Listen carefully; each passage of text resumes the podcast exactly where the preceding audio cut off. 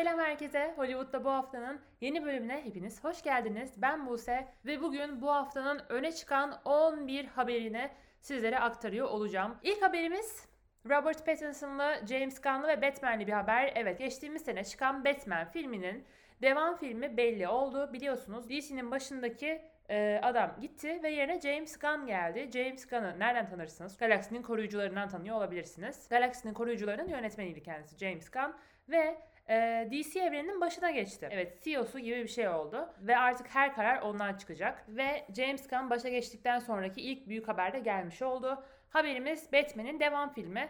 E, ismi belli olmuş. The Batman 2 şeklinde bir ismi olacakmış. Ve Matt Reeves'in yönettiği bu The Batman filminin devam halkası olan The Batman 2 3 Ekim 2025'te vizyona girecekmiş. Ve Reeves şu anda bu filmin senaryosunu yazıyormuş. Robert Pattinson da devam filmi için bir kez daha Batman yani Bruce Wayne rolünü üstlenecek ve bu seri bir üçlemeye dönüşecekmiş.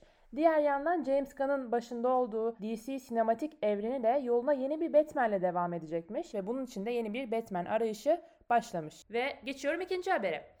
Phoebe Dwayner kim diye soracak olursanız Bridgerton'ın ilk sezonundaki bizim düşesimiz. Yani Dük'ün sonradan düşesi olan e, karakterimiz var ya o. Adı da Daphne'ydi. Üçüncü sezonda olmayacağını doğrulamış. Zaten ikinci sezonda çok çok az bir ekran süresi vardı. Bir iki sahnede gözüküyordu. Zaten Dük artık ikinci sezonda olmadığı için e, onun da çok az sahnesi vardı. Üçüncü sezonda da hiç olmayacakmış.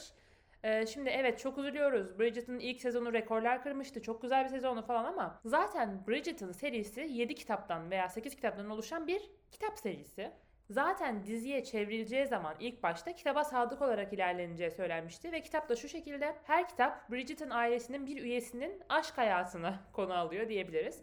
İlk e, kitap ve böylelikle ilk sezonda bu Dükle Düşes'in aşk hikayesini konu almıştı. Ve zaten böylelerine her sezon birini izleyip artık diğer hikayeyi rafa kaldırdığımız için ilk sezondaki ana karakterleri de yavaş yavaş hani görmemeye başlayacağız. O yüzden Phoebe'nin 3. E, sezonda olmaması beni şaşırtmadı. Zaten 2. sezonda da çok az ekran süresi vardı dediğim gibi. Ve hemen geçiyorum 3. habere. Her hafta konuşmayı çok sevdiğim bir konu haline geldi artık bu benim. The Last of Us.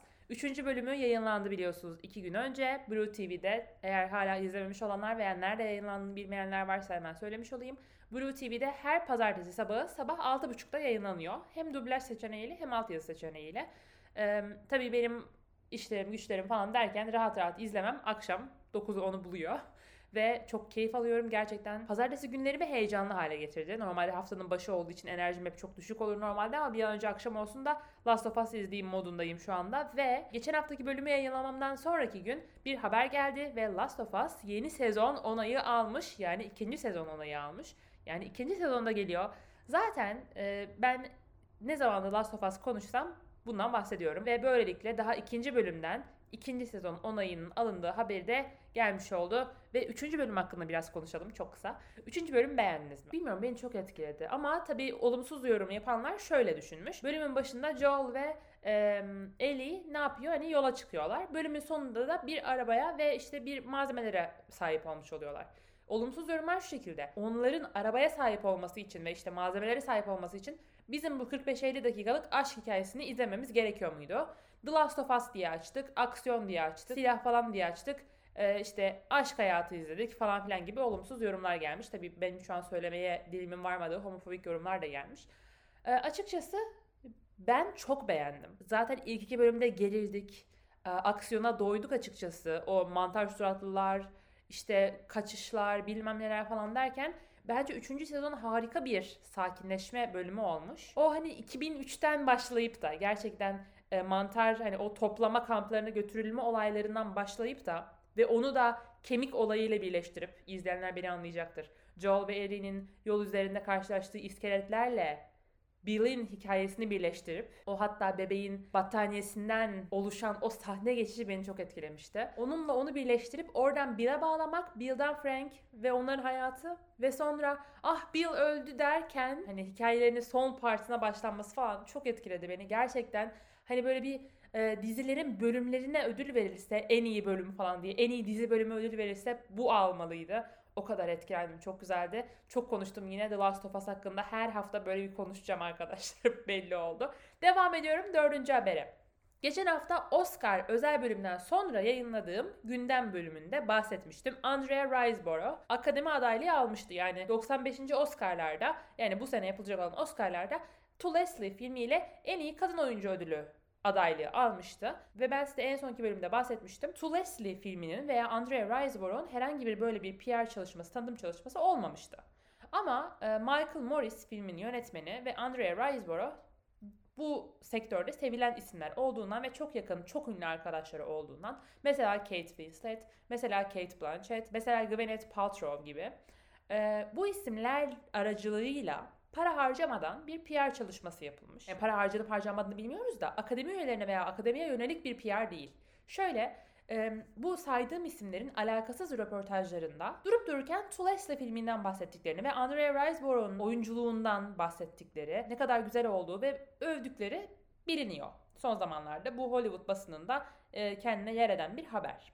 Ve daha sonra bu övmeler, bu ünlü arkadaşların konuşmaları, PR yapmaları sonucunda da e, yani hiç neredeyse PR yapılmadan, tanıtım parası harcanmadan akademi adaylığı aldı Andrea Riseborough. Ki e, Till filmiyle Daniel Deadweiler, e, onun dışında The Woman King filmiyle Viola Davis adaylık beklerken bir anda sürpriz bir şekilde Andrea Riseborough aday oldu. Şimdi böyle olunca da hepimizi şoka uğrattı e, ve çok fazla da linç yiyince akademi bir açıklama yaptı. Bu adaylığı soruşturacağız diye. Yani bu adaylık üzerine bir inceleme başlatıyoruz diye. Neden? Çünkü hani açıklamaları şu şekilde satın alınmış bir adaylık gibi görmüşler. Ki çok saçma. Zaten bu adaylıklar PR'la yapılıyor. Yani bence onlarca mükemmel film ve mükemmel oyunculuk vardır. Akademinin asla adını bile etmediği. Ama onlar hani en çok PR yapılan, en çok e, öne çıkan filmlerin oyuncuları aday oluyor. Neden? Çünkü onlar tanıtım ve PR paralarını akademiye yönelik, Oscar yönelik, ödül törenlerine yönelik harcıyorlar.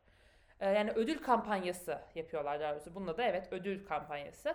Tulesi'de hiçbir ödül kampanyası yapmadığı için bu ünlü arkadaşların bahsetmesi dışında. O yüzden böyle bir inceleme başlatmışlardı 3-4 gün önce. Dün haber geldi. Adaylık iptal edilmeyecekmiş. E bir zahmet demek istiyorum. Yani 96, 97, 100, 150.si olmasını istiyorsanız bu ödül töreninin bir zahmet böyle saçma sapan hareketler yapmayacaksınız. Madem madem bir kere bu acaba bu adaylıklar e, bir birilerinin elinden geçmiyor mu zannediyoruz? Geçiyor bence kesinlikle. O zaman fark etmediniz mi bunun linç yiyeceğini veya bu kadının hiç PR yapmadan nasıl aday olduğunu? O zaman o zaman araştıracaktın. Bu kadar bütün dünyaya duyurduktan sonra. He Andrea Riseborough'un adaylığını iptal ettiniz. Sonra yerine kim gelecek? Hadi Viola Davis seni aday ediyoruz mu diyeceksin. Viola Davis'e tamam ya ay Andrea'ya gönderdiniz bana yer kaldı ben de geleyim mi diyecek. Yani çok saçma. Nereden baksan linç konusu, nereden baksan elinde kalacak bir konu. O yüzden yani iptal edilmeyeceğinin açıklanması iyi olmuş ve tabii ki de kalsın böyle. Siz yaptığınız salaklığa yanın diyorum ve hemen geçiyorum. Güzel bir habere. Julia Roberts ve Jennifer Aniston Amazon yapımı bir komedi filmi için anlaşmışlar. Yapımcılar Julia Roberts, Jennifer Aniston ve Lucky Chap e, prodüksiyon şirketi. Bu Lucky Chap prodüksiyon şirketinin sahibi de Margot Robbie. Güzel bir trio olmuşlar bence. E, güzel de bir komedi filmi izleriz diye düşünüyorum. E, ve heyecanla beklediğimi söyleyip hemen geçiyorum. Sıradaki haberimiz. Yine bir önceki bölümde bahsettiğim Michael Jackson'ın biyografi filmi. Size ayrıntılarından bahsetmiştim ve çok fazla şu soruyu sormuştum. Kim oynayacak? Yani Michael Jackson'ı kim oynayabilir demiştim size hatırlıyor musunuz? Ve ben bu soruları kendime sorduktan ve size karşı da böyle bir sinirle sorduktan sonra e, açıklama geldi. Yeğeni Jafar Jackson oynayacakmış. E, ben resimlerine baktım. Gerçekten çok benziyorlar. E, ve tabii ki de ilk bu bu çocuğun diyeyim yani artık ilk oyunculuk tecrübesi ve amcasını canlandıracak. E, bayağı interesting diyorum ve heyecanla bekliyorum deyip hemen 7. haberimize geçiyoruz. Phoebe Waller-Bridge Bizim Fleabag'imiz Amazon için Tomb Raider dizisinin senaryosunun çalışmalarına başlamış. Yani Tomb Raider e, dizisinin yaratıcısı Phoebe Waller-Bridge olacak. Heyecanla bekliyorum. E, hazır Phoebe Waller-Bridge'i de anmışken e, Indiana Jones da yakında geliyor. Başrolde yine Phoebe Waller-Bridge var ve galiba senaristi de o. Bu arada bilmiyorsanız hemen size şöyle biri, birinden bahsedince onun hayatındaki kişilerden, kocasından, karısından, e, partnerinden falan bahsetmek bunu çok seviyorum. Çünkü çoğumuz bilmiyoruz. E, ben de öğrendiğim zaman şaşırıyorum. Sizlerle paylaşmak istiyorum. Phoebe Waller-Bridge'in partneri bu arada yani hayat partneri, hayat ortağı.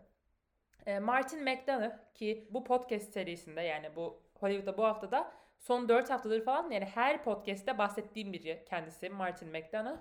Ee, The Banshees of Inisherin'in yönetmeni, yazarı, yapımcısı, yaratıcısı ve The Banshees of Inisherin 9 dalda Oscar adayı olduğu için Martin McDonagh da en az 3-4 tane Oscar aday olmuş oldu. Hem en iyi senaryo dalında aday, hem en iyi yönetmen dalında aday, hem e, en iyi filme aday çünkü yapımcısı Martin McDonagh. Yani e, bu Oscar töreninde Phoebe Waller-Bridge'imizi de göreceğiz. Ve Tomb Raider için de heyecanlıyım. Bakalım nasıl bir dizi olacak. Amazon'da gümbür gümbür geliyor diye yorumladım. Şurada 7 tane haber saydım. İkisi Amazon orijinal yapımları ile ilgili. Bakalım nasıl olacak deyip hemen geçiyorum 8. habere. The Bear'ı izlediniz mi? Daha önce bahsetmiştim Disney Plus'ta The Bear dizisi var. Hatta işte başrolü e, Golden Globe aldı, Critics' Choice aldı falan bunlardan bahsetmiştim. The Bear'ın Sydney'i, Sydney karakterini canlandıran Ayo Edebiri Marvel sinematik evrenine dahil oldu ve Florence Pugh ve Sebastian Stan'in başrolünde olacağı yeni bir e, yapım The Thunderbolts. Bakabilirsiniz yani normal Marvel evreninin e, gelecek yapımlarından biri. Bu yapıma The Thunderbolts'ta Ayo Edebiri dahil olarak artık bir Marvel sinematik evreni e, oyuncusu olmuş oldu. Baya güzel bir kariyer yükselişi e, diyor ve hemen geçiyorum sıradaki habere. Avatar The Way of Water. Evet en son hangi bölümde bahsetmiştim hatırlamıyorum ama 7. sıradaydı tarihin en çok hasılat yapan filmlerinde. Ve şimdi 4. sıraya kadar yükseldi ve böylelikle tarihin en çok hasılat yapan 4 filmi diye sayacak olursak şöyle 1 2 3 4. Üçünde James Cameron imzası var. İlki Avatar, ikincisi Titanic ve üçüncüsü yine Avatar. Yani böyle bir böyle bir özgeçmiş olabilir mi ya? Böyle bir seri olabilir mi? Tarihin en çok hasılat yapmış 4 filminin 3'ü benim. Ya böyle bir şey olabilir mi? çok bence uçuk bir şey yani. Ee, tebrik ediyoruz. Büyük ihtimalle 3'e, 2'ye kadar yükselir. Biri kaptırabilir mi bilmiyorum. Ama 2'yi kaptırırsa biri de kaptırır. Çünkü 1 ile 2 arasında çok çok az bir fark var. Deyip hemen geçiyorum sıradaki habere. 1895 ve 1966 yılları arasında yaşamış Buster Keaton adında bir oyuncu. Bilmeyenleriniz çoğunluktadır ama dönemin o dönemin en tanınan oyuncularından ve hani Charlie Chaplin'le e, çok fazla filmleri olan, Charlie Chaplin'le aynı dönemin oyuncuları. Hani bir, özellikle 1920 1930 bu yıllar arasında çok fazla yapımı çıkmış ve hani en tanınan oyunculardan biri. Buster Keaton'ın hayatı bir mini dizi oluyormuş. Ee, yönetmenimiz de Matt Reeves. Nereden tanırsınız Matt Reeves'i? Bugünkü ilk haberimiz The Batman'den tanırsınız. evet Robert Pattinson'la 2022 yapımı yani geçen e, en sonki Batman yapımının yönetmeni Matt Reeves'ti. Ee, işte ikinci de hani Robert Pattinson oynamayacak falan demiş mi? Neyse e, üzücü haberler. E, bu mini dizinin yönetmeni Matt Reeves olacakmış ve Rami Malek kadroya dahil olmuş. Bekliyoruz bakalım. Rami Malek'e bu arada gerçekten benziyor yüz olarak. Rami Malek zaten Freddie Mercury'ye benzediyse herkese benzeyebilir diye düşünüyorum. Ve hemen geçiyorum sıradaki haberimiz. İlk Spider-Man'imiz Tobey. Yani yakın zamandaki ilk Spider-Man'imiz Tobey. Ee, ileriki filmlerde neden olmasın Spider-Man olarak tekrar geri dönmek isterim demiş. Oh yetkililere duyurulur lütfen Tobey'i tekrar bir Spider-Man olarak izleyelim. Ama bundan daha çok istediğim bir şey varsa Andrew Garfield'ı tekrar Spider-Man olarak izlemek daha çok istediğim bir şey yani. Umarım Amazing Spider-Man 3 gelir ve Andrew'i de izleyebiliriz diyorum. Ve bu bölümün son partına geliyorum. Bu hafta vizyona girenler parti. Sadece tek bir filmimiz var bahsetmeme uygun olan. The Banshees of Inisherin. Tabii ki de ben izledim. Hatta bir daha izlemek istiyorum. Bir daha izlemek istiyorum. Bu arada ben bekleyemediğim için, Golden Globe'dan önce tüm her şeyi izlemek istediğim için internetten ne düştüyse izledim açıkçası. Ama tabii ki de size sinemaya gidip izlemenizi tavsiye ediyorum. Bir herhangi bir platformda e, yayınlanmadığı için. The Banshees of Inisherin bu hafta Cuma günü vizyona giriyor. 9 dalda Oscar'a aday.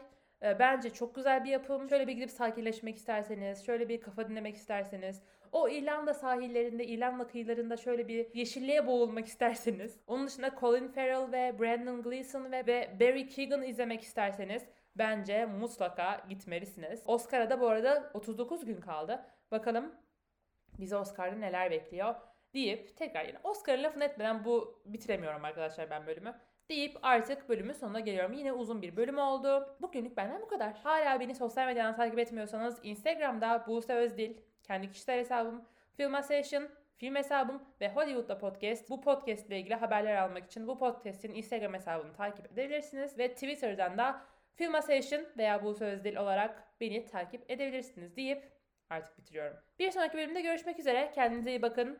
Hoşçakalın.